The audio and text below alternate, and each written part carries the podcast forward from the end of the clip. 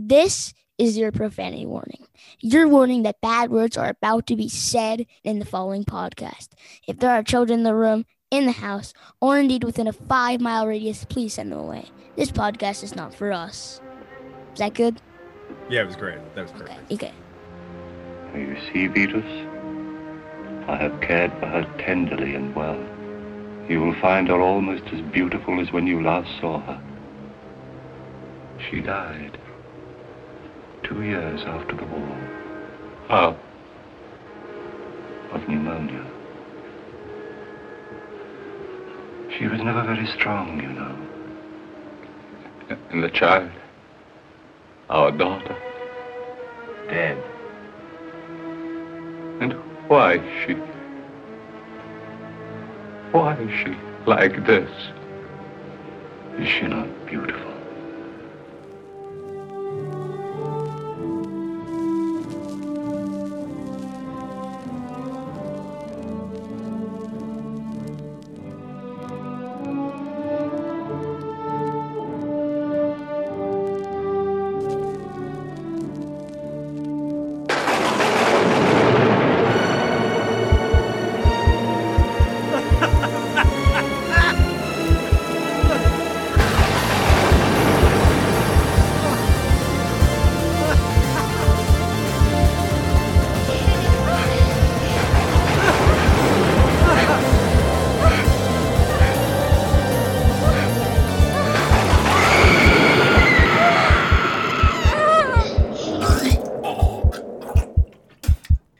Students, before we begin, a quick announcement.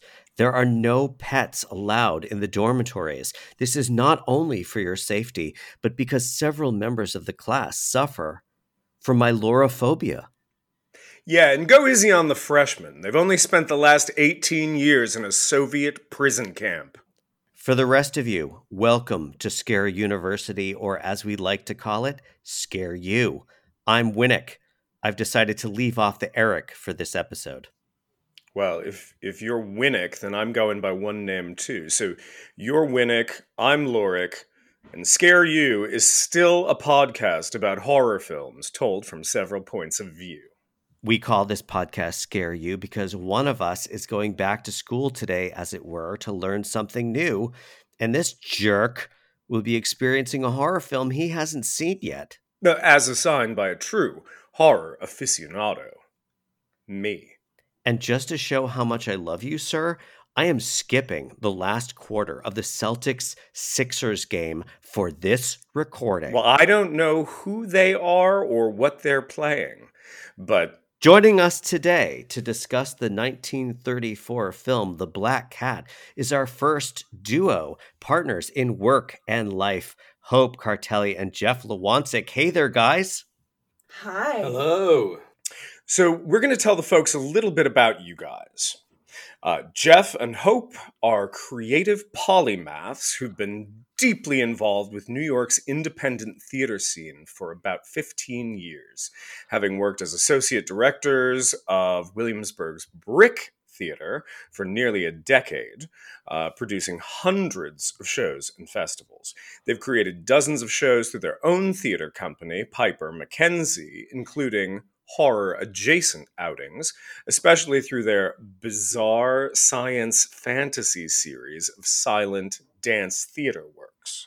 Now, more recently, the two have been acting, directing, presenting, entrepreneuring. Jeff is also a writer and an illustrator who's published two short books the art zine Better Bones, and the first installment of an ongoing serial called The Congress of the Monsters.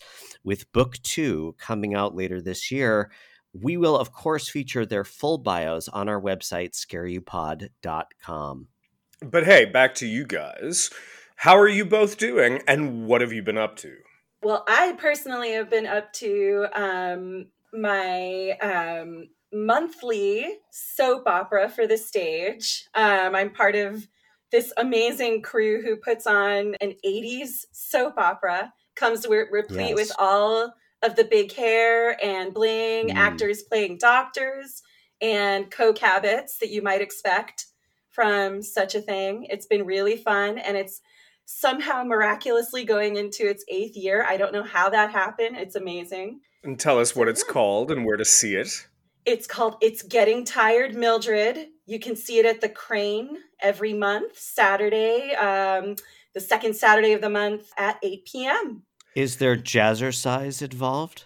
Yes, not every episode. So you want to come because you never know when it's going to hit. But yes. You never know. Uh, Mr. Lewonczyk, how are you and what's going on? I'm well, thank you very much. I am, you know, uh, as you mentioned, I'm working on a series of illustrated books called Congress of the Monsters, which is exactly what it sounds like. It's basically the monsters have to get together and talk about, you know, the best and most efficient ways to capture and eat human beings. And so, you know, there's a lot of politics involved with that. And, uh, you know, it is in what, no what, way. what kinds intended- of monsters do we have here, Jeff? So we're talking like you know, we're talking like medieval era monsters. So our main character is sort of a cyclops troll. Um, he's the head of one of the political parties. The other one is a, uh, a female swamp monster.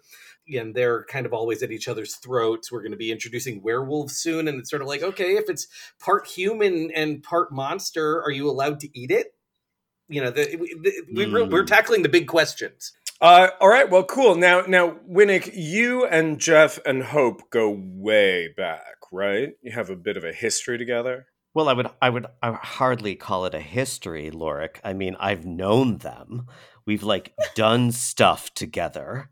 Do you not want to talk about it?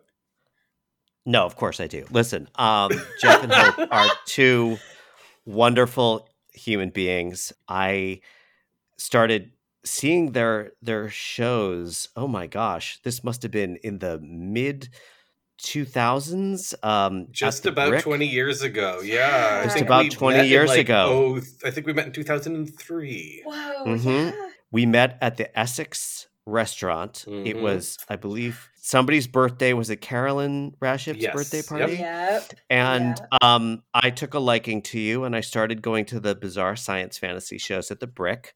And I was so jazzed by them that I just wanted to work with you guys in any capacity I could. So um, you invited me to be part of the the Baby Jesus One Act Jubilee, which I had a great time doing, and I did some audio design for you, and also uh, is that it? That might be it. I don't know. I'm sure there's You there's wrote other about stuff. us too for, I for wrote- NewYorkTheater.com. You wrote a little Yes, Yes, profile right. about us, I which wrote was a, awesome. That's right for Martin. That's right. And Yes. Rochelle. Of course, And Rochelle. Yes. So yes, um, I have immense amount of respect for these two, and um, it's so nice to be collaborating with you once again in a fashion. So, Jeff and Hope, the first thing we must ask our guests is what are your histories with the horror genre and what are your favorite horror films? Hope, you want to go first? So my history with the with with the horror genre definitely starts with the Universal monsters. I was all about them when I was little. Um, loved watching. I don't know. I think Jeff shares this, but like when I was little, they did a special thing um, where you could go to. I think for us, it was to Burger King. You could get your 3D glasses, and they had a special 3D showing of Creature from the Black Lagoon. And Yes. they advertised this in the newspapers. This was like a huge deal. I watched it with my nanny, my grandpa, in his den. Like it, this was huge. Like all my friends, we were all talking about this. It was great. It was amazing. Um, my mom would take me to. I grew up in New York City.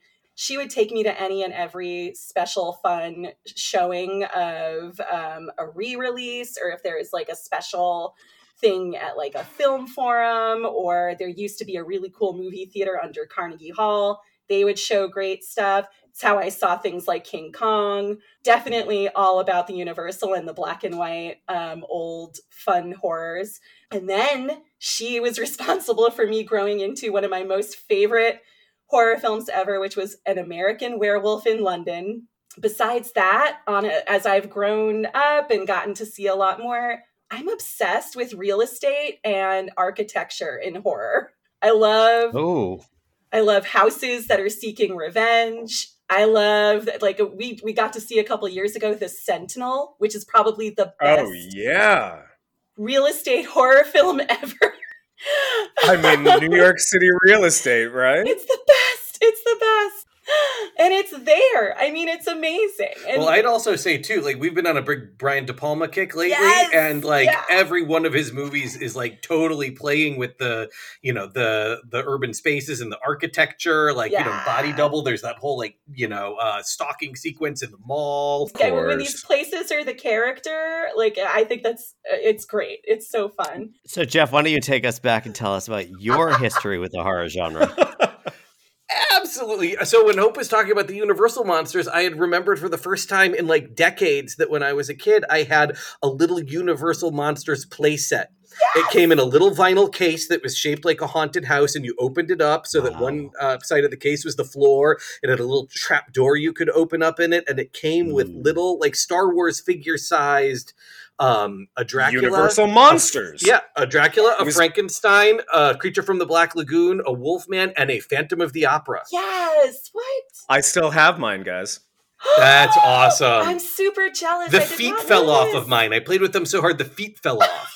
Where I love horror the most has always been where it touches, uh, brushes up against comedy, uh, and and so anything that is horrible or uses horror tropes in a funny kind of way is just like catnip to me. And so that's you know how Sue is is is right in there. That's why of all the Universal uh, pictures. Uh, I, I love the James Whale ones the most because humor is such a rich Yep. vein in those. Like laugh out loud humor in a lot of cases. Yeah. Like uh, Old Dark House, Bride of Frankenstein in particular are like just just true true standouts for me. Um, and and that Thank that you, Ernest Thesiger. Yes, yes, one of the Mhm. greatest of all time. Um, but that that horror comedy connection comes together in sort of an interesting anecdote that I have to share, which is that um, about 15 years ago, due to a truly bizarre chain of circumstances, I was tapped to direct um, uh, a stage musical written by uh, William Peter Blatty, who most people know as the uh, author and screenwriter of The Exorcist, one of the most unsettling, disturbing movies of all time. And and a lot of people either don't know or don't remember that you know he was initially and to an extent primarily a writer of comedy he wrote uh movies for blake edwards he wrote a shot in the dark you know the second pink panther film and so Yep. uh, this was a musical based on a comedy he'd written in the 60s called John Goldfarb, Please Come Home, um, that starred Shirley MacLaine and Richard Crenna and Peter Ustinov, with a whole lot of really like poorly dated, you know, sort of uh, Middle Eastern ethnic humor. Uh, Shirley MacLaine is undercover in a harem. It's like ridiculous. And, and so these songwriters decided to make a musical out of it and it got in the fringe. And Blatty was like, well, the, I'll let you do it, but I'm going to rewrite the book. And he came to New York and spent the summer with us and, you know, told us all of his Hollywood stories and stuff. And he was like a real character. It was a fascinating experience. I never thought I'd spend that much time with the creator of The Exorcist, but there you have it.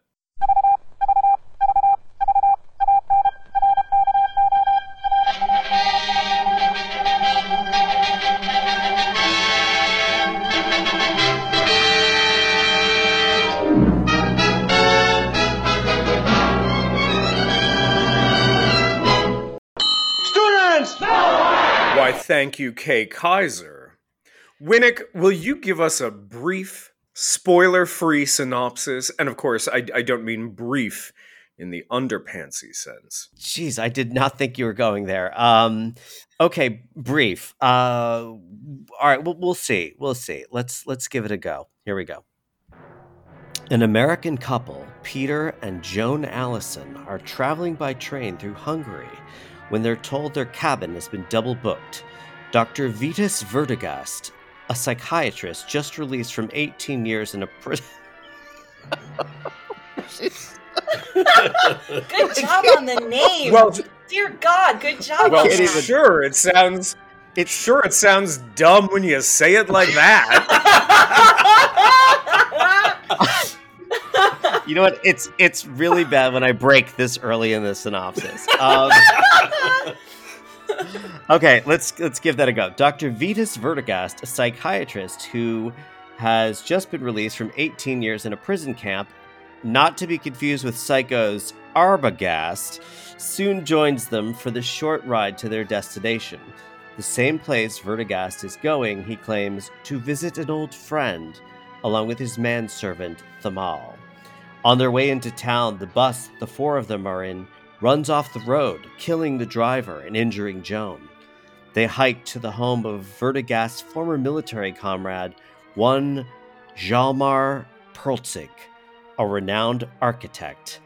Poelzig's home may be a modern masterpiece of construction, but it's also built on the site of a World War I battlefield where thousands of Hungarians lost their lives and where Werdegast was captured. Now, having returned, Werdegast is ready to take revenge on the man he claims stole his life and perhaps his wife. But Poelzig has his own surprises in store, and by the time the Allisons realize what terrors await in Poelzig's home, it may truly be too late for all of them. Not bad, Winnick. Thank you. Not bad at all. Thank you. Now, why don't we tell the people who made this movie? Thanks, Lorik. Let's do it. This film was directed by one Edgar G. Ulmer, born in 1904 in Olmutz, Moravia, Austria Hungary, which is now the Czech Republic. Ulmer walked this earth until 1972, and he has 57 directorial credits to his name, including this film, Isle of Forgotten Sins in 1943, The Naked Dawn in 1955, and Journey Beneath the Desert in 1961. Known primarily for his low budget B pictures, Ulmer earned the nickname the King of PRC, which doesn't mean what you think it does. No. It actually stands for the Producers Releasing Corporation, which was the smallest and least prestigious of all the Hollywood film studios in the 40s.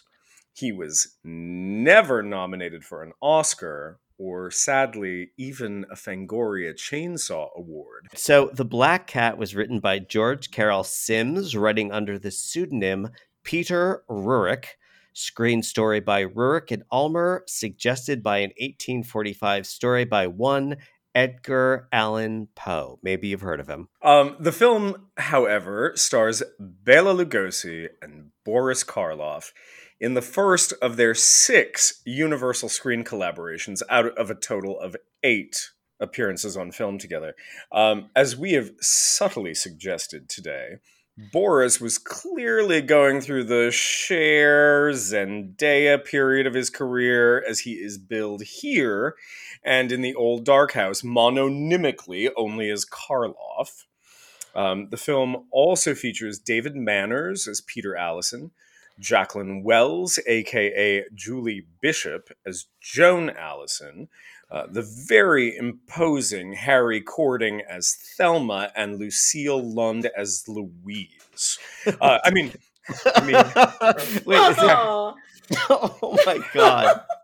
Harry I- Cording as Thamal and Lucille Lund as Karen. As a Karen, anyway. Yeah. Now it's time for Math Club and Debate Society, the portion of our show where we talk about numbers, whether they add up, and then we tell you what the critics thought, and then we dunk on the critics. So, The Black Cat was released on May 7th, 1934, sporting a budget of around $96,000 and a box office take of $236,000. In a review published on May 19th, 1934, Andre Sennwald in the New York Times said, quote, the acknowledgement which the producers of The Black Cat graciously make to Edgar Allan Poe seems a trifle superfluous, since the new film is not remotely to be identified with Poe's short story, a clammy and excessively ghoulish take of hijinks in a Hungarian horror salon, it describes with appropriate hysteria the curious behavior of a gentleman named, if the program spelling can be trusted, Hjalmar Poelzig. End Hmm, quote. Clammy. I like that they had programs back then. I like that they called it clammy. Back to the clam shack, Sennwald. but listen, a, a more contemporaneous review from the losers at Variety claimed, quote, Story is confused and confusing, and while with the aid of heavily shadowed lighting and mausoleum like architecture, a certain eeriness has been achieved, it's all a poor imitation of things seen before. Come on, this is this is 1934. There were still new ideas then, Variety. Tell on. Come, Come on. on. However, on the flippity flop, Anton Bitel of Little White Lies opined The Black Cat was the first of six Universal films to bring together two of the production house's most iconic horror actors, Karloff and Lugosi. This is a clash of the genre's heavyweights, as monumental in its own way as Godzilla vs. King Kong. And when Poelzig suggests to Werdegast that they are like the living dead, the description is not without a certain sophisticated kind of self consciousness. Now, speaking of self awareness, I should add that Bitel quotes probably my favorite line in the film, which accompanies the gesture that Lug- that Lugosi makes whenever he sees a black cat, or he sees it for the second time at this point, and Karloff asks him, "quote Of what use are these melodramatic gestures?" And as an audience, we're like, "Yeah, what is the deal with those gestures?" And now's our opportunity to ask the professor, the weekly segment in which we get to ask questions of he who assigned the film, which in this case, and every case, is you, sir. But before we get started, I just want to confirm Hope and Jeff, unlike me, you had in fact seen this film before. Correct? That is correct. Yeah, we watched it about a year and a half ago. Great. So now please inform us and our listening audience, Professor, why you chose this film for the Scare You curriculum. It's a totally self contained, neat, tidy little exploration that's, I think, about as easy to experience as it is hopefully to talk about. Um, and I think there's a surprising kind of simplicity to the telling of a very strange and very convoluted story. Um, I think, as we've already identified, it's a universal horror film from that great period in the 30s and 40s when Universal effectively controlled the entire genre. And this was Universal's biggest hit of 1934. And I think, unlike the, the films that we were talking about before, with creatures in the lead, like Frankenstein or Dracula or The Creature from the Black Lagoon, or even the earlier um, Phantom of the Opera, often it's the case, I think, that their more unusual fare is their most engaging, like the old Dark House. Um, and I think, much like the old Dark House, I experienced the Black Cat for the first time as an adult. Um, and I, I hope that we can all agree that the Black Cat has a lot in common with the old Dark House, but with the exception of its tone. Mhm. Because Mhm. The old dark house is really blackly comedic and very witty but the black cat is much more serious but w- with the exception of a couple of moments that really kind of i think undercut the horror. And, and both films of course feature a group of travelers stranded or injured who who find shelter in a spooky home owned by strange characters. And of course this is the union of two horror icons for the first time, which I think makes it required watching regardless. And you know, of course, in this thing, one of them is this Austrian architect, the other is a Hungarian psychiatrist. And we've got an American mystery novelist, his wife, we've got these two super strange, very stylized, and exotic servants. And while we may recognize Peter Allison, who is played by David Manners, who co starred with both Karloff in The Mummy and Lugosi in Dracula. It's these two sort of titans clashing that we're here to watch. We're here to watch them square off in the ring. And I think it, it represents a collision of all kinds of ideas. You know, this, this movie came out between the wars. It's this, I think, sort of really interesting point in American history. And in this film, it's it's kind of representing a collision of science and pseudoscience and medicine and the supernatural. You know, there's that point at which Werdegast suggests that the narcotic that he's given to Joan, the name of which I am is escaping me right now, has has made her mediumistic which is a strange thing to hear come out of the mouth of a doctor, right? And I think Poelzig straddles a similar line. He's this internationally famous architect who's also a quote great dark priest end quote and has literally built his home as a temple to satan and he of course is based on on figures like Aleister Crowley, uh, who was also getting a lot of media attention at the time. Though Ulmer, I think, also suggests that Poelzig is based on the director Fritz Lang, with whom he worked as a scenic designer and said he was a complete sadist. And I think also there's something really interesting and exciting about this kind of icy silver Satanism that we get in The Black Cat. It's very neat, very clean, and a huge departure from how the idea of Satanism or witchcraft or rituals or ceremonies would be presented later in the 70s and the 80s, and even now, when Satanism is usually uh, represented with a, a, kind of retro throwback 80s sensibility, uh, you know, that, that comes from or is informed by hard rock and, and a kind of heavy metal aesthetic sensibility. And of course, in this space that he has made, it's this sort of half luxury transatlantic ocean liner and half New York City penthouse built literally on top of a World War One military fort where tens of thousands of men were killed in an epic battle. And also, this movie is just really weird. It's got murder and torture and something akin to incest, but I think it also provokes questions in its audience like, why is it called The Black Cat? And why is it attributed to Edgar Allan Poe?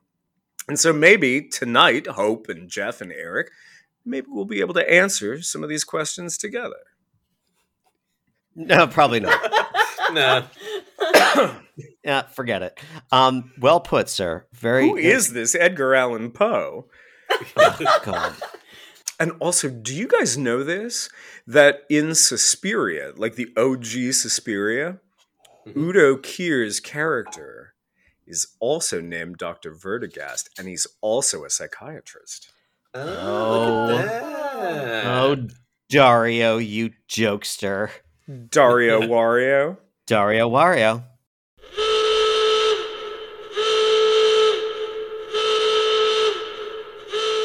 Oh, crumbs, it's the fire drill. Everyone, please leave the train single file. Do not head down any dark spiral staircases. And look, should you choose to listen further and you have not seen the film, well, look, that's your own damn business. I got nothing to do with it. Uh, which means that it's time for study hall, which, of course, is the portion of the show in which we talk about the moments, scenes, or aspects that made this such an indelible film. We'll be breaking this section up into two segments honor roll, i.e., what worked, and detention, i.e., what didn't work. Uh, but before we get into it, I have to ask all of you, just to establish where we are in the playing field, give me a basic yes or no response. Did you like this film? Hope? Yes. Jeff? Yeah. Winnick? Yes. Whoa!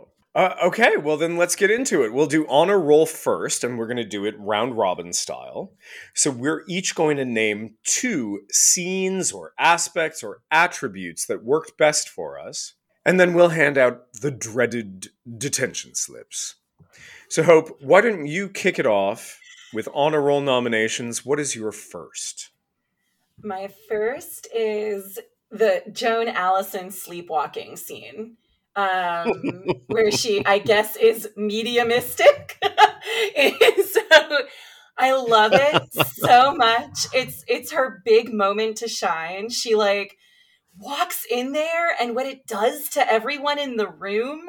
Like I, have never seen. For, side note, you. I feel like I'd never seen Karloff's face, just his face without prosthetics and in that scene like the, the, way he's looking at her everybody's just so focused on her she's so sexy she's so you're wondering what the hell's in that shot that Vitus gave her and like she's she's weird it's great i adore it and there's just so much that happens right then and there and you're left with all of these questions um, that are as, never answered. That are not. but as her, you know, and her husband whisks her away, and you're like, oh, is he going to give in to this, or is he going to try and get her to go back to sleep? What's happening here? I love yeah. it. I just love it. Great. All right, uh, Jeff, give us an honor roll nomination. Sure thing. I'm just going to go for the, uh, you know, sort of the, the, the easy target here, and it, it's it's the lead performances. You you go to see, you know, the the Godzilla versus King Kong in this movie. It's it's uh, you know to just see these two legends of the screen sort of try and out ham each other, uh, you know, from from top to bottom is just such a delight. You know, to the point that at the end of the movie they're wrestling together, and it's like they're struggling not to hurt each other so much as, as to like determine who can strike the most dramatic pose. Uh, it's it's it's just wonderful, um, and just this spectacular distillation of baroque stylized, very self conscious in a good way, over the top acting. Uh, that it's just it's a pleasure. Agreed. And what about you, Winnick? People, this film is fucking insane. Um, it, you're you are right, Bradford. It does not have the kind of madcap energy of the old Dark House, um, the other film from this era which we covered, but it has a real intensity. And I just want to sort of second what Jeff said because my note is also about the acting. It's another classic Karloff performance in which he has these two heavily made up eyes that seem to do the lion's share of his acting and almost everyone is on the same wavelength here. Dialogue just doesn't seem to happen it just kind of oozes. You know everybody kind of fixes their gaze on each other and speaks in this very slow unnatural way and all of the gestures are super stylized the way over the top um, manner that in, in which Werdegast reacts to seeing the black cat, to the scene at the end in which Werdegast is supposedly skinning Poelzig alive. But the last acting note I want to give, um, because I'm sure we'll be talking all about uh, Karloff and um, Lugosi, goes to the bizarre scene in which the policemen enter the house and two of them. Yes! Two of them have this hilarious kind of argument over which is the nicer town to visit. And it feels to me like Ulmer almost inserted that to allow the audience to catch its breath. It's like a little comedic palate cleanser. So, mm-hmm. um, mm-hmm. my first honor roll goes to the acting. Bradford? Eric, if they spoke faster, this movie would be 25 minutes long. Dragging so it out like they do, it's only an hour and five. That's you true. have to That's justify true. the ticket price somehow. Come on. That's true. You know? You're so right. Can You're right. I just because I, I loved this so much. Did you catch that Karloff doesn't speak for like so many scenes? He doesn't yeah. say anything. Yeah. Until yeah. he finally, his first line is Karen. yes, it's amazing. It's, I love it. Bradford, what's your first honor roll? Um, I think mine is a little bit broad, but I will say that the um, the cinematography, I think, especially for such an early film, is really beautiful and really artful, and it's filled with great little detailed moments. the The first time I think you kind of become aware of uh, the quality of the cinematography is when we're looking at Joan Allison's passport in that leather gloved hand on the train or when uh, when Dr. Werdegast is about to perform surgery for some reason, a psychiatrist performing surgery. Um, but there's that gorgeous kind of shimmering bowl of water carried by a servant. You know, I, I think there's also like a beautiful transitional moment. It's the end of that first night. Everybody's been put into their rooms. They're all going to bed. And um, Mr. Allison, David Manners, takes off his jacket and he kind of tosses it toward the camera and it creates this wipe and all of a sudden it's Oh, transitioned yeah. to him like pulling Mhm. up the covers which is really beautiful I love that. I love that. I, it, just for for such an early pre-code 1934 film to see such i think carefully considered cinematographic choices is is pretty extraordinary Yes. Uh, so let's go back to Hope, shall we? Yeah. For honor roll number Well, two. number two Yeah, sure. Um, I feel like somewhat somewhat related to what Bradford was talking about. Um, and you'll you'll you'll you'll hear why in a sec. My second honor roll goes to Lucille Lund's hair. I feel Mm. like it was such an MVP. It had and to it had its own lighting. It felt like like anytime yeah they splayed it however that whenever they could i felt like it was you know she's she's suspended from it in a Mm. glass case i mean it's stunning um and it plays two characters if you will Right. Yeah. she's also thinking about the time the movie was made they make such a big deal about i mean it's this gorgeous crown of light on her and it's so fr- frankly it's so aryan it's so like it's so just thinking about what's going to happen in those mountains in a few years um Yeah. even though everything blew up you know like i mean in that moment thinking of her as a symbol is wild to me in in terms of uh where things are going to go in a very short amount of time um and it, it, she's stunning. I mean, it, but that hair just stands out to me. It's so gorgeous, and of course, it brings with it eight million questions about just what what what he wants from from her and what what's happening and how is she related to uh, the rituals that he's trying to pull off and everything else and um, what what he's trying to pull off against um, Werdegast and everything else. her hair really is like the tungsten in a light bulb or something. Like it has its own inner light you know I want Right. Lucille Lund's hair. so what do I have It to is do? it is to get beautiful. I also should point out to our listeners, I know you can't see her right now, but Hope also has very luxurious locks. So and Jeff has directed them to to maximum effect. I never put lights inside of them though. That's a trick I No. missed. but sometimes do you put hope in like a glass ossuary Oh, so that she can kind of Guys, Ooh. Float it's a in a different podcast. That's in true. a transparent coffin in a fortuny gown you know I mean, funny story. That's how we met. yeah, totally. yeah, that's that's true. well i didn't want to i didn't want to tip anything off too early but eric told me the whole story before we go on he's like Yeah, well, there's a I mean- reason they wanted to do this movie and it's Yeah. their first date so it just feels all too Aw. familiar. Um, so Jeff, l- let's go to your second uh, honor roll nomination.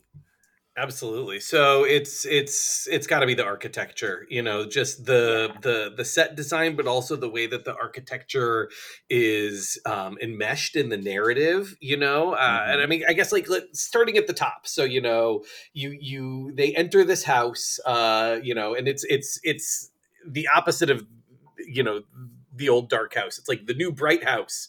Uh, it happens to be, you know, built on top of a cemetery, you know, and as you see the the you know that one wonderful uh, you know set painting of you, you know the only time you see the exterior of the house with all of the graves, you know, the crosses Yes, uh, in yes, the foreground Yeah. um, just just a tremendous moment. And then you go in the house, and it's this, you know, uh, you know gorgeous brightly lit like you know uh, deco style masterpiece and you're like what's going on here this is not what i'm used to seeing in a haunted house and there are moments in those early scenes where it's like you know if you turned down the soundtrack and kind of pretended you'd never seen boris karloff or bela lugosi before you could trick yourself into thinking it's a lubitsch comedy uh, it looks like Right, a luxury right. hotel you know Yeah. and you have these like uh, adjoining rooms with the doors that open up and it's like oh maybe you should be in the one next to your wife it's like it's like a sex comedy waiting to happen.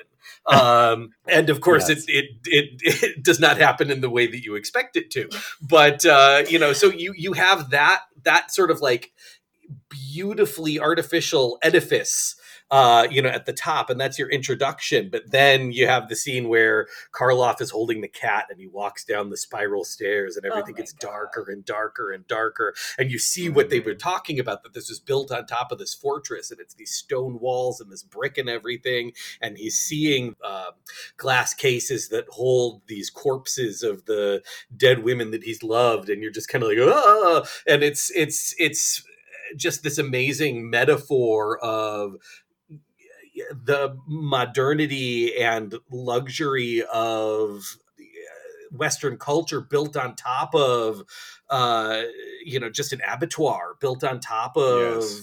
graves you know and i feel like that that that metaphor just stays so resonant throughout. And then, of course, it's almost like a curveball at the end when you get this, like, you know, gorgeous, expressionistic, satanistic altar, you know, with kind of like the double sideways cross and all of these like jagged Silver angles all over the place. Yeah. Yeah. Yeah, totally. You're just it looks it looks it looks like um a stylized um city skyline almost in there Yes. you know and you sort of see that like you know in in a sense you have you know this this this scenario where the the modern has won the slick and the industrial has won and you know they're they're reveling in this but but lugosi returning from from prison is like the you know the return of the repressed and he's gonna like you know blows the whole shit up um literally because it turns out at the last minute that there's a switch that controls all the dynamite that's under the house for no reason whatsoever. Uh and so uh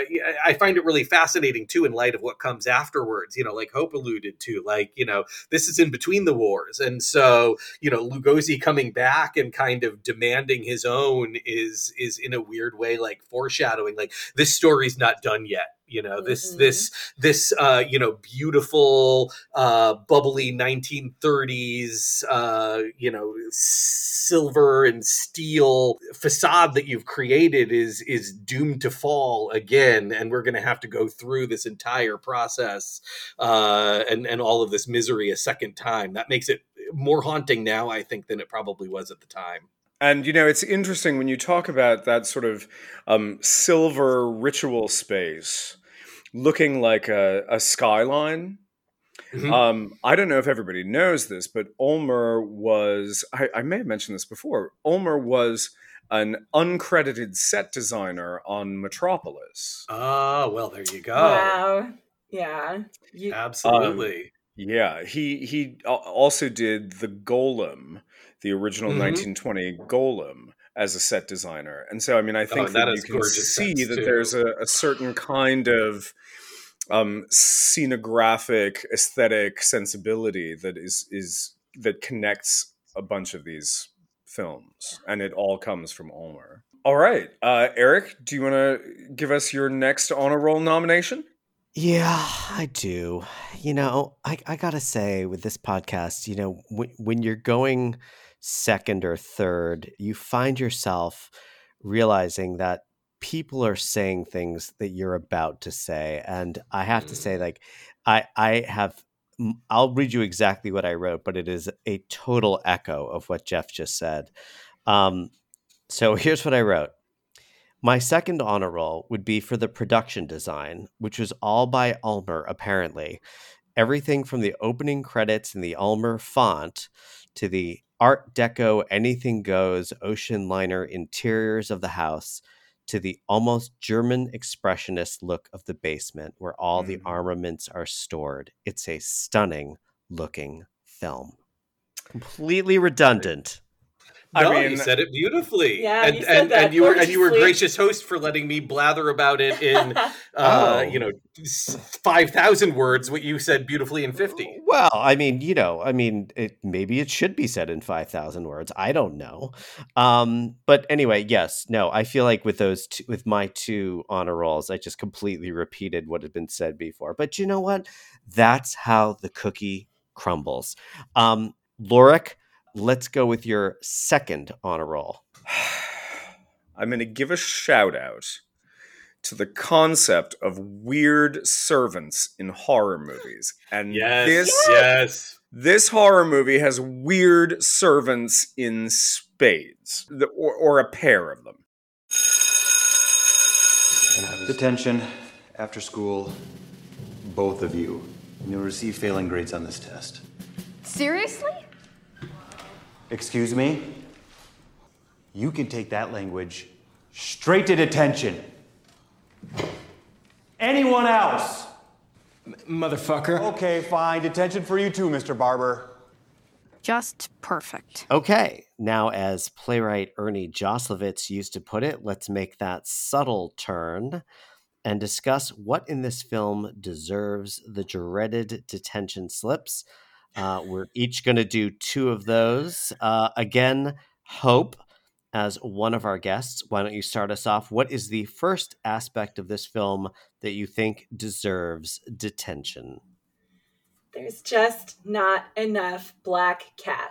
There is not enough cat. Mm, Like mhm. I loved I love that it was it, that its first appearance messed with our our poor Lugosi so hard and I wanted to see where that was going to go. I love every time the cat shows up. I love how Karloff just like just just gently holds him or and and carries him around as he's looking at his dead wives in their cases like and I love how um, he ends up in in Joan's room. I just want more. I wanted more of the cat. I wanted it to met, like be part of the ritual at the end, or I wanted uh, ideally just to have one of those moments at the end of, of of some horrors where you're like, oh my god, they're gonna bring the curse with them.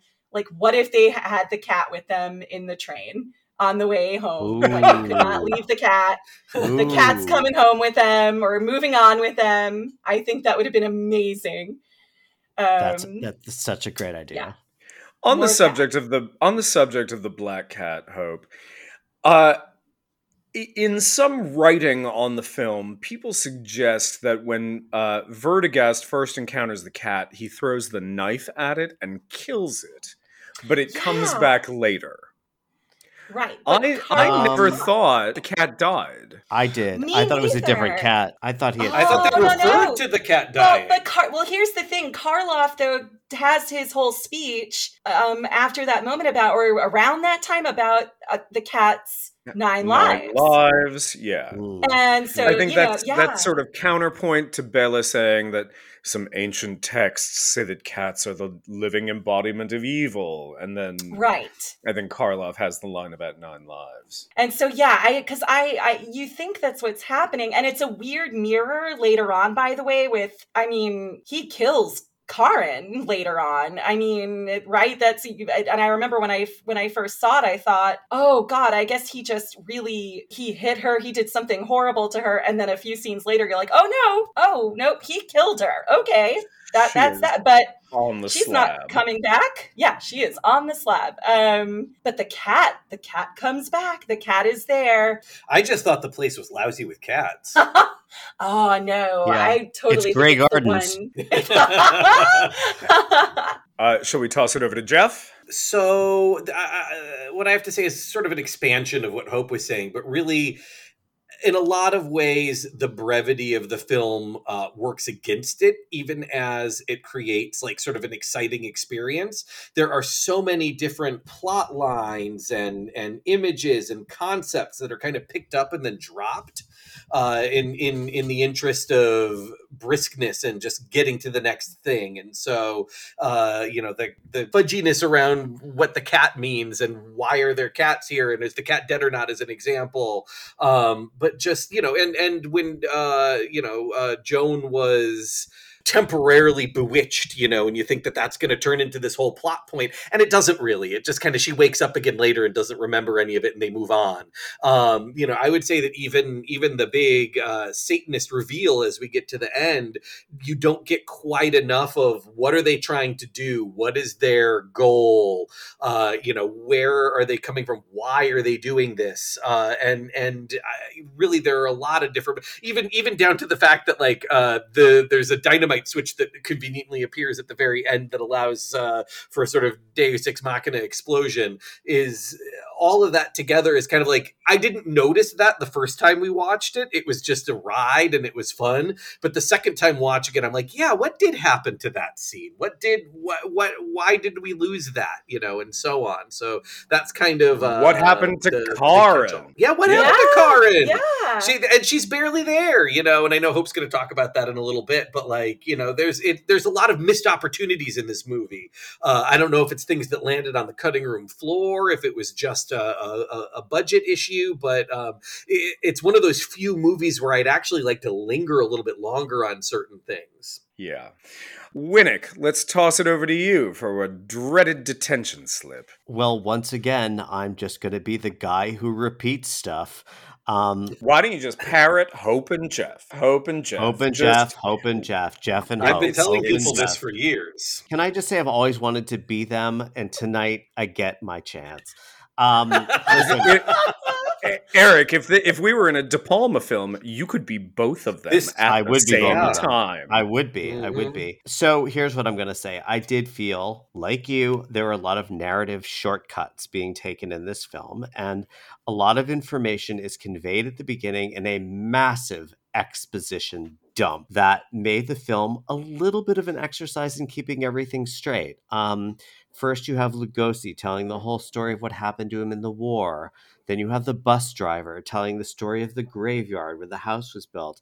Then you have not one but two characters named Karen, one of one of whom dies for reasons I couldn't fathom. Um, then you have the satanic subplot, which I actually didn't feel was explored quite in depth, but just kind of exists in the film. All of this kind of makes the film feel more like a mashup of ideas instead of a coherent narrative. And that's, of course, a first timer's experience. So, for what it's worth. Lorik, uh, would you like to give your first detention slip? I think uh, part of the problem also, and this might be a little unfair, but Lugosi is no Demosthenes. You know, it's a bit of a struggle to follow that exposition load that comes at the very beginning. And, you know, even within the things that we're talking about tonight, I believe that at one point he's been in prison for 18 years. In another moment in the film, he's been in prison for 15 years. It's just a little bit um tricky i think to to follow everything that he's saying and to take the necessary information from it Tricky, not unlike the house. Correct it's a tricky house It is a tricky house. yeah All right, well done, sir. Uh, let's go back to Hope for detention number two. Sure. I mean, yeah, this builds, I think, just on what everybody's talking about with the with the plot holes and just some of the choppiness but i had read afterwards something a little bit of trivia about how ulmer added the idea the scene of all of the women in the glass cases like after he was basically told by Laemmle like he needed more Hmm. horror in there something I thought it was the opposite. I thought I thought- Laemmle told him to tone it down, and so he rebelled and actually made it weirder. Yeah, I thought it's how he like he wanted more like violence and he like went more in this direction. I also read that he was obsessed with with Lucille Lund and got weird with her as well. But I he'd like I- he'd leave her hanging around in her sarcophagus while everybody else went to lunch Yes. I Yeah. read that too. Yep. Yeah. Yeah, she was kind of the Um, Tippi Hedren of her day, perhaps. Yay. Um It's, but we were all complimenting that blonde hair, but right, watch it. right?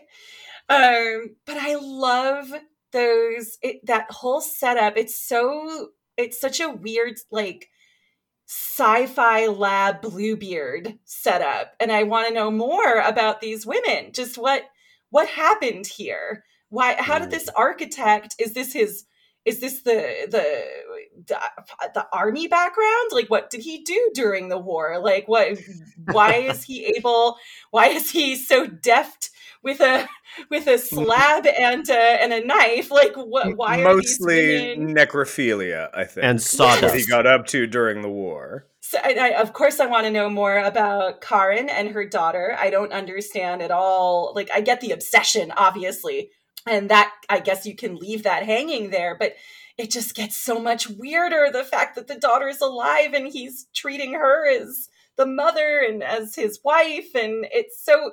I just feel like that could have been a whole a whole other thing. Um, so would have at least loved to have known more about that. At least at least a bit of a backstory about why how all those women ended up there. And also Um, to reiterate, her name is also Karen. But was it Karen is it Jr. and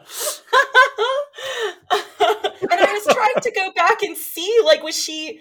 Because he clearly mesmerizes her when they're in the bedroom. He just, just passes his hand over her face, but it seems to have some effect on her. And I didn't know if she like just believes she's she, she's this other thing, or you know, like I wondered, like, did she have another name?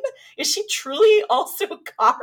like, what is what's happening? Jeff, detention numero dos. Oh my god, the Allisons were so boring.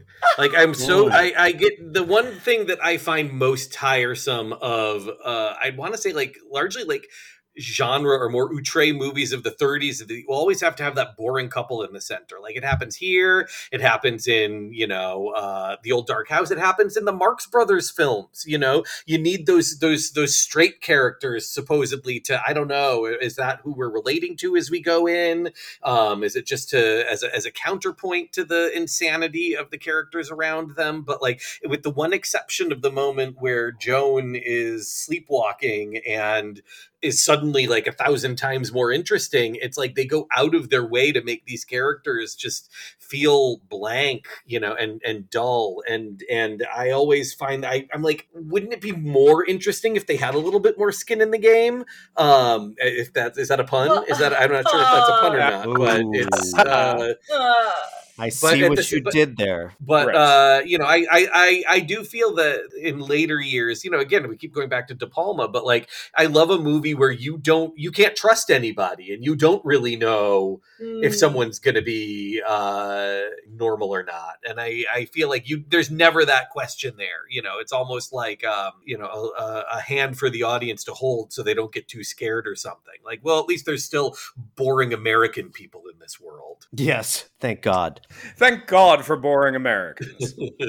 uh, Winnick, detention slip number two. Thanks, Lorik. Um, you know, one thing that always bothers me in films is when the score becomes so prominent that it it becomes intrusive and kind of goes against the the nature of the scene.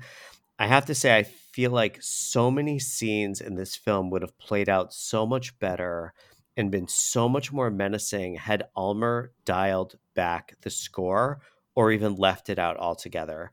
Um, it's probably best that the composer Heinz Roemheld is only credited as the musical director here. Well, I don't think he's the composer. He was. Well, According com- to IMDb, he was the uncredited composer, but he's credited in the film in the credits as musical director. See, be, most of the compositions are classical pieces. Of course, but I'm talking about the regular score that plays throughout it. the film. Uh, yeah. But I, I don't think it's original composition. I think it is mm. a lot of classical stuff. I there's some Tchaikovsky in there. There's some Liszt in mm. there. But notably, this is among the first films to be score underscored throughout. which I think is So a mistake. Well, it's it's interesting that you pointed out as a mistake since it had rarely been done before this film. Mm. Usually, uh, scoring was limited to uh, opening titles and closing credits. I, I'm rewatching Psycho right now, and um, I haven't seen it all the way through in a long time. And if ever a film benefited from its score, it's Psycho. The way Hitchcock employs Herrmann's score in that film is so effective. And watching this film, I was like, I knew what I was supposed to be feeling in the moment, and the score was just undercutting that throughout. And uh, it was disappointing. So that's detention number two.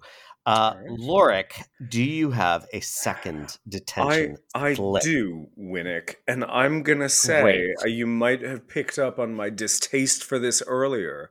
It's about the comic interlude with the gendarmerie comparing points of Oh. interest in fucking you know lakeside towns in Oh. Hungary for the you know Oh. visiting American honeymooners they could not be more excited to talk about. little tonally inconsistent for you there, Lorik.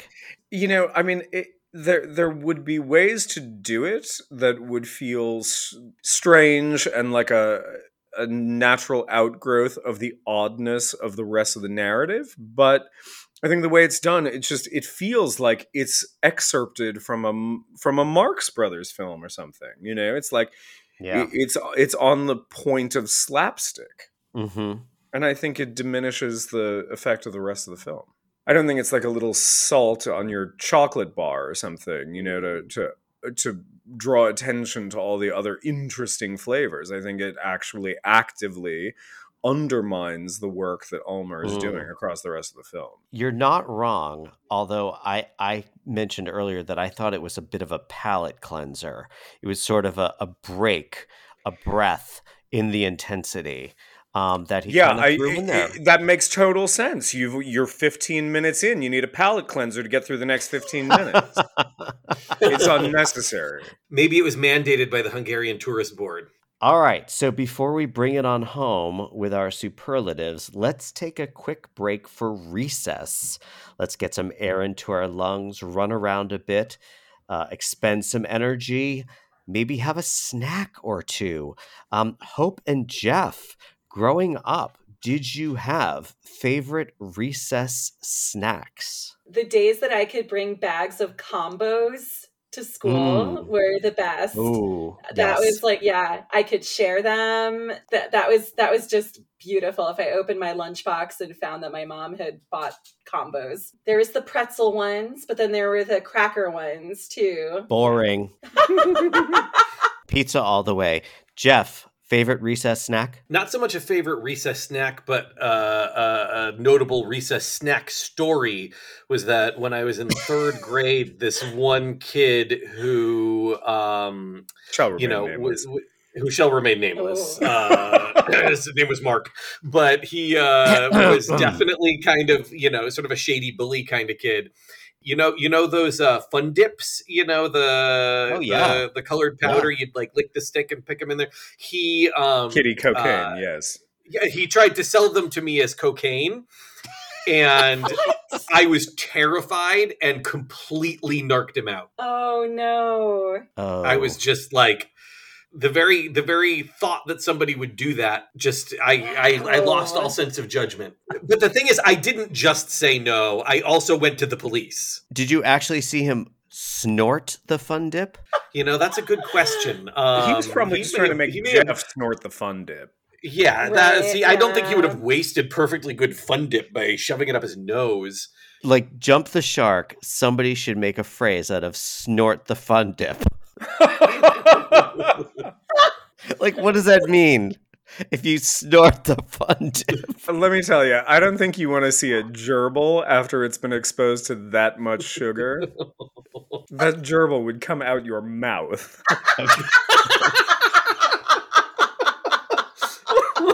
All right, guys, let's take a break. and we'll come back for the superlatives.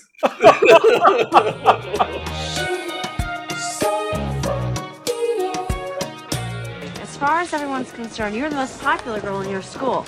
And the fact that you hang with Dee and I, well, that speaks very highly of you. Well, he's very popular, Ed. Cools, nerds, your side, my side. Man, it's all bullshit. It's just tough enough to be yourself. So, is this your first time out here? Yeah, I don't think I'm very popular out here either. Hey, I met you. You are not cool. There are people I work with, and our job is being popular and shit. We want to invite you to have lunch with us every day for the rest of the week. Oh, it's okay. Coolness. So we'll see you tomorrow.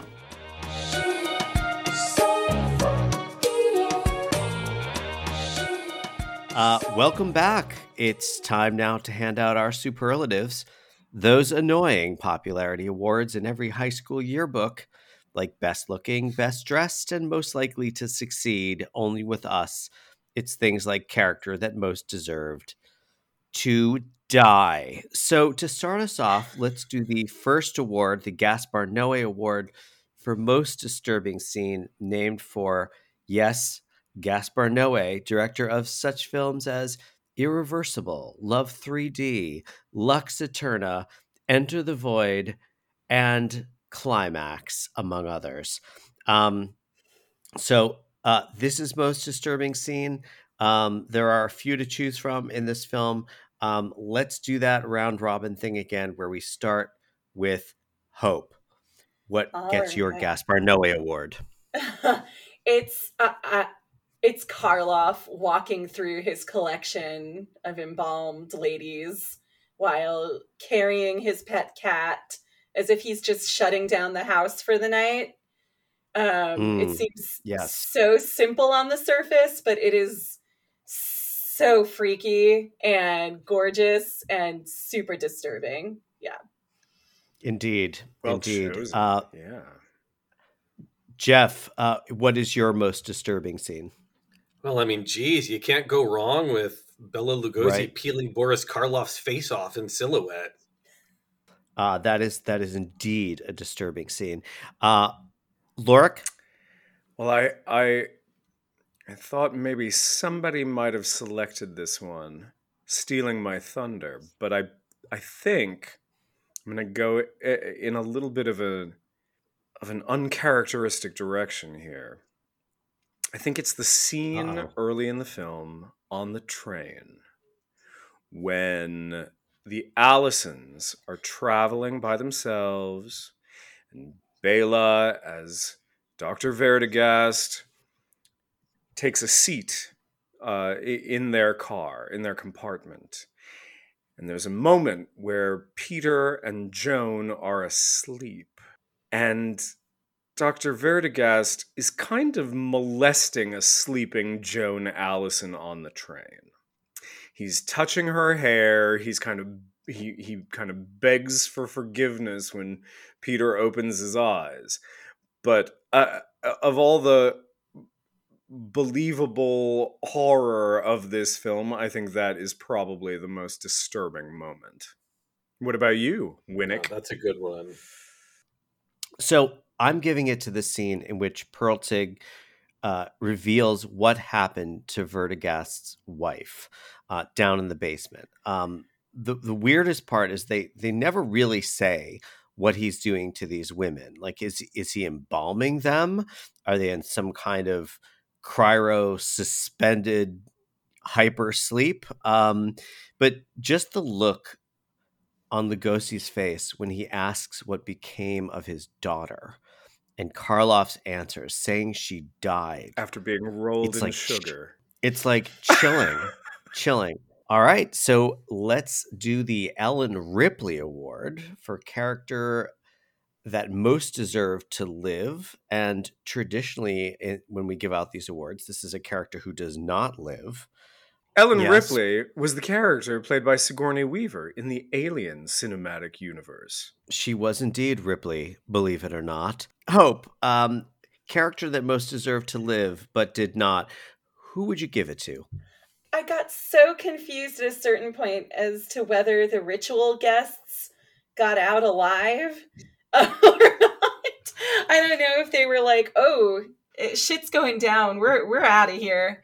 And I can't decide. Something wants. I, I I want them to live. I want I want them and the servants to get out of there. I I, I assume everybody went down. Yeah, I would assume that I'm too. sure that Um, uncredited giving- servant girl was just running down the mountain in her dirndl, you know, looking like Heidi, kicking up her heels. Jeff, uh, character that most deserved to live. Who do you got? I don't know. Everyone's pretty irredeemable. I mean, I, I feel like, you know, Lugosi, you know, yeah, he starts out as a creep. And that's one of the interesting sleight of hands of the movie is that he starts out, you're like, oh God, he's going to be terrible. And he's like more, like, he's more of a good guy than you expect him to be. So if I have, if, if I was, you know, forced at scalpel point to choose, I'd probably say him. Yeah, I'll let him live. He he he he needs treatment. He has severe PTSD that clearly was not addressed in prison for 15 yeah. and or 18 years. And so uh, you know, it would I'd like to think he he deserves another shot to sort of work through that pain a little bit. I think, you know, I have to I'm just going to go myself. I I have to agree. I also gave it to Werdegast. Um, the guy has been through 18 years in a gulag. Now he finds out his wife's essentially, you know, been flash frozen and his daughter is sleeping with his sworn enemy. I mean, even though it seems at one point he's acquiescing to Poelzig's plan to have Joan sacrificed, having lost a game of chess, um, he truly seems to be the good guy at the end. He helps the Allisons escape. So I'm agreeing with you, Jeff. I- am giving it to Werdegast Lork. Well, Ellen I Ripley. feel like it's going to be a bing again, Ned Ryerson. Oh. I'm right there with you and with Jeff. Also, we haven't really talked about it, but I feel like the life and death chess match was definitely mm. an inspiration to Bergman. Mm. Uh, in the Seventh Seal. I don't know. Well, I mean, this came. I don't know. There's a lot of people who play chess well, out there for life and death in a horror movie. I don't for know. So clearly, life and death. Yeah, yeah, but it's so metaphorical in that film. Though well, it's you metaphorical know, it's, here I don't know. too. Until it isn't. Say. Until, but I think isn't. I think Lugosi sort of gets a comeuppance that he sort of deserves for having kind of mm-hmm. entangled the Allisons in this scenario. Although, uh, you know, Jeff, like you said, he he seemingly has these altruistic feelings toward them. Um, and then, of course, as often is the case in films like this, with his dying breath, he sort of fires the dynamos and brings the whole house down on himself. But I mean, come on he was he was a pow for 15 years he just wanted his wife and his daughter back 18 years. 15 or 18 years i think the time in the pow right. camp Okay. actually operates like the structure of this film That's true. they just talked Yeah. really slowly All right. Um, let's do the Michael Myers Award for character that most deserves to die. And as we like to do, we like to have our guests tell everybody who was or who is Michael Myers. Hope, Jeff, do you want to enlighten our, our listeners?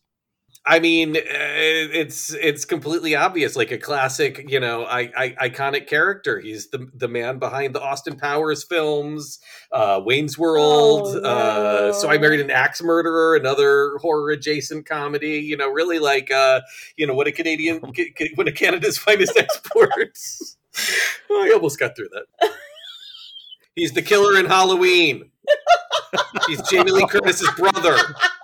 He wears an inside I- out William Shatner mask. Fact. I I have to say I, I had a moment there where I was like I'm gonna have to ask this again. I'm surprised like every other guest doesn't try and pull that shit. All right, so having said that, well done, well played. Um uh Hope, who do you have for the character that most deserved to die? Okay. All right. The driver. The driver who's supposed to get Mhm. them to the hotel from the train station. Like, the, it's such a bad storm.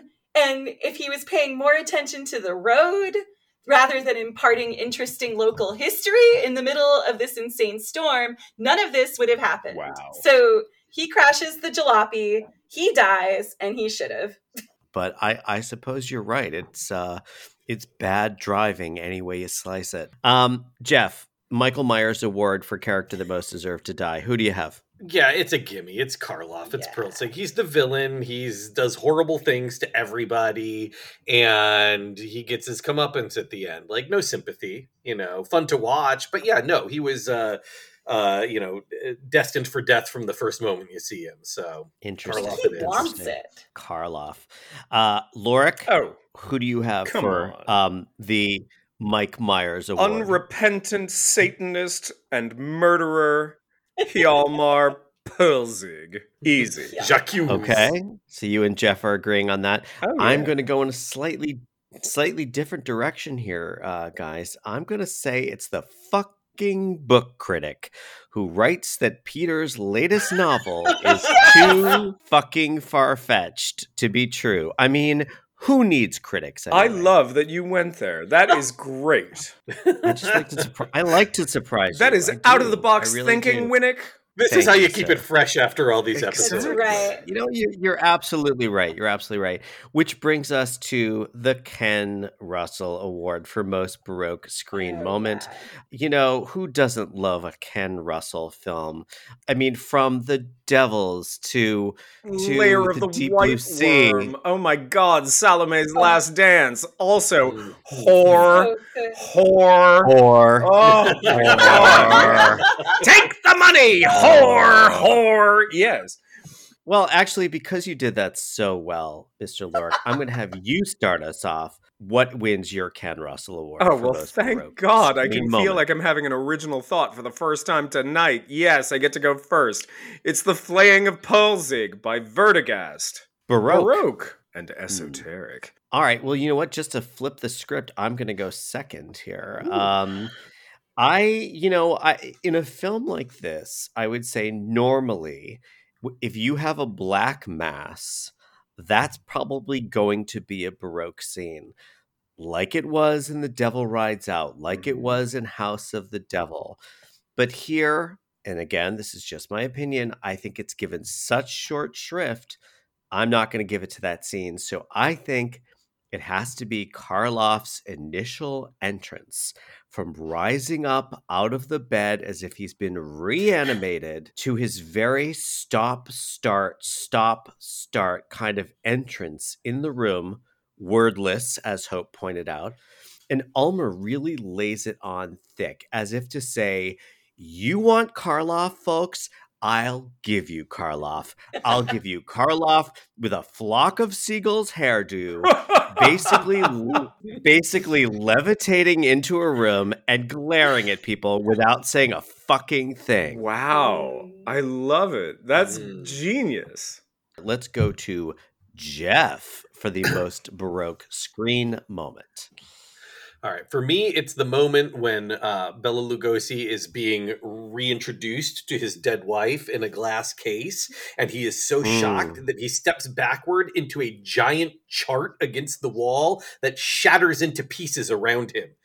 It's like, wait, why is there a giant chart? I mean, we know it's the chart room, but why is it so big, and why does it shatter? Why is it glass? Like it is so it. weird. It is like it is Yeah. like it is like early Buñuel. It is like a straight up surrealist moment.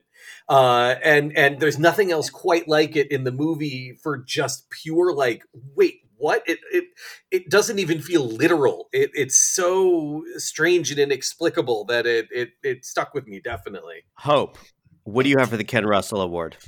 I am going for the for the the mass setup. The the whole ritual, the set, the the cross is amazing. Mm. The Mhm. guests, you've got all of the women dressed in white. And I started to just like, especially they circle around the one girl who screams and faints. And I'm like, this is like a Martha Graham dance Mhm. piece. And he's got that robe and that necklace. Like Mar- Martha Graham had that same like what was on the necklace in her hair. I feel like it just was translated later, like around the same time. Like I mean, it's gorgeous. It's amazing. I I think the whole setup of it, bringing down Joan, and and then she's like fainting on the cross, and the whole the whole thing is just perfect. And I I feel I felt like I could see that in a Ken Russell film. So basically, what you're saying, Hope, is that we need to put this up on stage with Richard Move as Hjalmar Poelzig. yes, I'm all for it. It's been fun, guys, but it really is time for our final award, and that is, of course, the Brad Dourif Award for character who could or should have been played by the great Brad Dourif. Um, now, of course, if you've been following this podcast, you know who Brad Dourif is. But if you don't, let's just, can I just say the words James Venamun, the Gemini killer? Can I just say the voice of Chucky? Can I just say Pieter de Vries in Lynch's Dune? Brad Dourif is a fucking living That's true. legend. Let's go back. I'm going to have Jeff start us off. Jeff, uh, this is the character who could or should have been played by Brad Dourif. Who do you got? Yeah, so yeah, I mean, Dourif is always, you know, more of a supporting guy. You know, he's he's not he- That's as as as much as it would be really interesting to see him in a Karloff or Lugosi style role at the center of a movie. I always feel that he's more effective, kind of like you know, skulking around the edges, sort of like what what's that guy doing? You know, you got to keep your eye Mm. on him uh, because he's going to pounce on you when you least expect it. So um, you know, a couple of characters that we haven't given enough, uh, you know, credence to in, in in our discussion are the weird ass servants. Like both of the main characters have a servant, and they're both really weird in different ways. There's uh, Lugosi's servant, who is like, uh, you know, tall and imposing and and and uh, silent um who, who with with kind of this like dagger stare uh who who you know you is still but you never know when he's going to pounce. Um and then on the other hand, you have uh, Karloff's servant with his uh, sort of like you know combed down, uh, paste down haircut, um, and world weary expression, who just looks like pissed off to have to be doing That would be Major Domo. Yeah, Major Yes, Domo. yeah. And so like, you know, but he's a dab hand with a gun when he needs to be. Uh and so I feel like I would love to see Dourif as either of those servants or frankly in a split screen performance as both with different makeup and hair so that he could really show off his Ah. range. okay, that would be fascinating to see. Um, Hope. Yeah, no, I I agree with Jeff, though I'm more specifically about Major Domo. I'd love to see Dourif like have fun with that. Um especially with that like Moe from the Three Stooges hair. Yeah, he that that required some pomading, I think. Um, Lorik. Let me say, I mean, I know this is a small cast, the pickings are poor, and the crop is lean, but I am right there with both Jeff and Hope. It's all about Poelzig's servant. For me, he's got no lines, but I bet that Dourif would have made a meal out of the opportunity for ticks and other physical expressions. ticks and mannerisms. Yes. Um, you know, usually I give this award to the actor who's dialing it up to 11. But, you know, for my money, since almost everyone is dialing it up here, I'm going to give this to the character that I think should have been played by Dourif, if only so he could match the insanity that everyone else is doing. And that is Peter Allison, played by Dun, dun, David dun. Manners you know, it's been mentioned that the Allisons are kind of boring. Well, yes, they are. But think of what would have happened if Dourif had played Peter Allison. He would have fit right in. He probably would have participated in the ritual.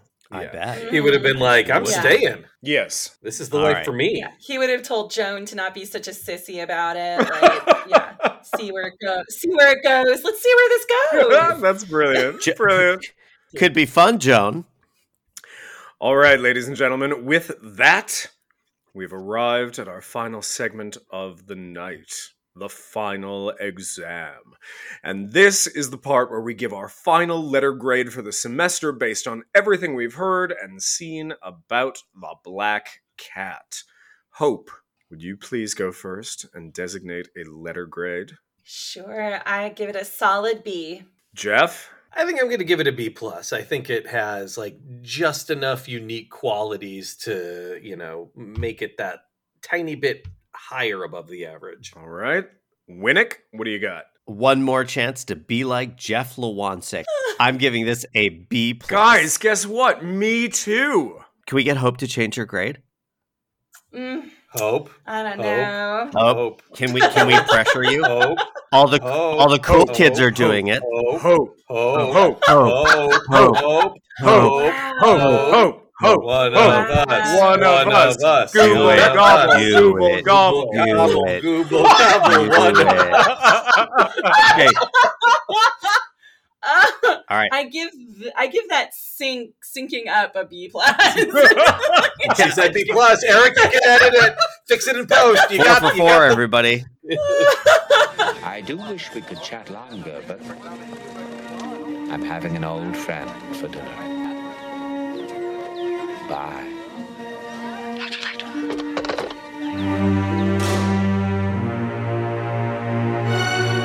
We hope you enjoyed this episode. If you do, if you did, tell your friends. Share our episodes on that series of pneumatic tubes we call the internet. Have a listening party. Bring some combos or fun dip. Uh, and, and hey, maybe even subscribe. Or better yet, give us a five star rating on Apple Podcasts so it will be easier for others to track down. Be sure to check out additional information on our Instagram account, in our Facebook group, or on our website, scareyoupod.com. Thanks again to our guests, my old friends Hope Cartelli and Jeff Lewonczyk. Kids, if people want to find you online, where can they do so? Probably best uh, for me on Instagram, Hopacita, H O P A C I T A. Jeff? I've committed a more or less wholesale retreat from social media, but you can find me on uh, through my website, uh, which is one word: Jeff is awesome with the dot before the me, or Jeff is also dot me. Um, you was can also great. just Google me, Jeff Lewonczyk. There Yeah. are, to my knowledge, no other Jeff Lewonczyks in the world, so you'll probably find me. Um, I'm also about to launch my new uh, Substack newsletter, The Jeff Stream. So uh, you'll be able to find all of that info on my website too. And Hope to find out about that soap opera. Uh, where does one go? Oh, sure. It's getting tired, Mildred. Go to, um, you can go to frigidnyc. Um, dot com, I believe, or if you look up "It's Getting Tired Mildred" on Instagram or on Facebook, you'll find all the info you need. And Jeff, book two of Congress of the Monsters coming out when exactly? Uh, later this year, probably um, late summer, early fall. And you can buy a copy of Congress of the Monsters at Desert Island in uh, Williamsburg, Brooklyn. Meanwhile, you can find me at bradfordlorick.com. And you can find me on Letterboxd and Instagram under the moniker E.A. Winnick. Our announcements have been by Kay Kyser, Sir Anthony Hopkins, Wyatt Oleff, and Sophia Lillis. Our theme music is by Edward Elgar and Sir Cupworth. Scare You is a production of Yarn Audio Works. Thanks for joining us, everybody. We'll see you soon in the exquisitely furnished Art Deco mansion we like to call. Scare You. Now go snort some fun dip. this right. is so much fun. I want to watch movies with you guys like all the time. Ah!